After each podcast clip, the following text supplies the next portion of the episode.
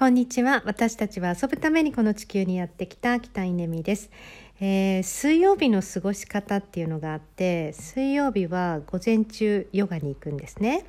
で、お昼はカフェに行くんですね。そして午後はステンドグラス教室に行くんですよ。なんか超マダムじゃないですか？いやこれはもうまさにマダムデーで、えーヨガに行ってもカフェに行ってもステンドグラス教室に行ってもマダムしかいないんですよなんかみんなこう余裕がありそうなあの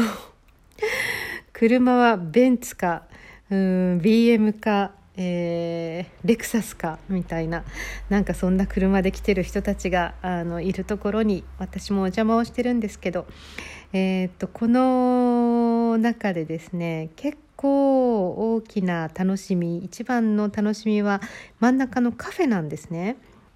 でなぜこのカフェが楽しみかというと紅茶の専門店専門店なんです。で、えー、っと紅茶、まあ、イギリス式の紅茶のセレモニーというか、えー、こうねあのスタイルで出してくれてうん、でも出てくる紅茶選ぶ紅茶はスリランカだったりネパールだったりインドだったり、えー、しますけど、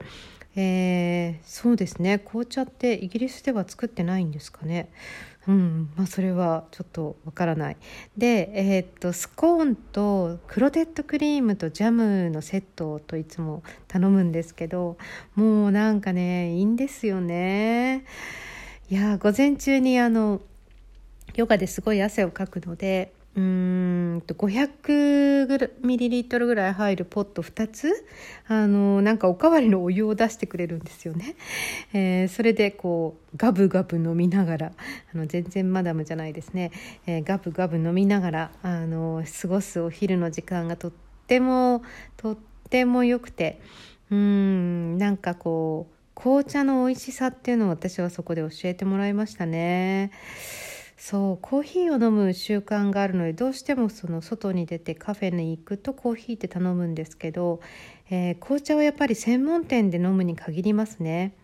うんまあ、コーヒーもそうかもしれないけどあの全然こう美味しさが違うしあのなんだろう味わい方が違いますね、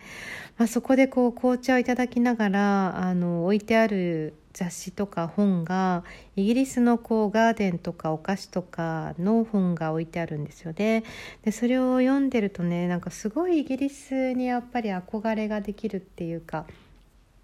一つあの私の経験としては2013年あのイギリスのウィンブルドンっていうところに10日間ぐらいステイしたことがあってそれはなんか友達の友達ドイツの友達の友達のお家になぜかそのドイツの友達と一緒にステイさせてもらったっていう私にとってはこう全く知らない人のお家に10日間ぐらいいたんですけど、えー、そこのお家のご夫婦が、えー、そううん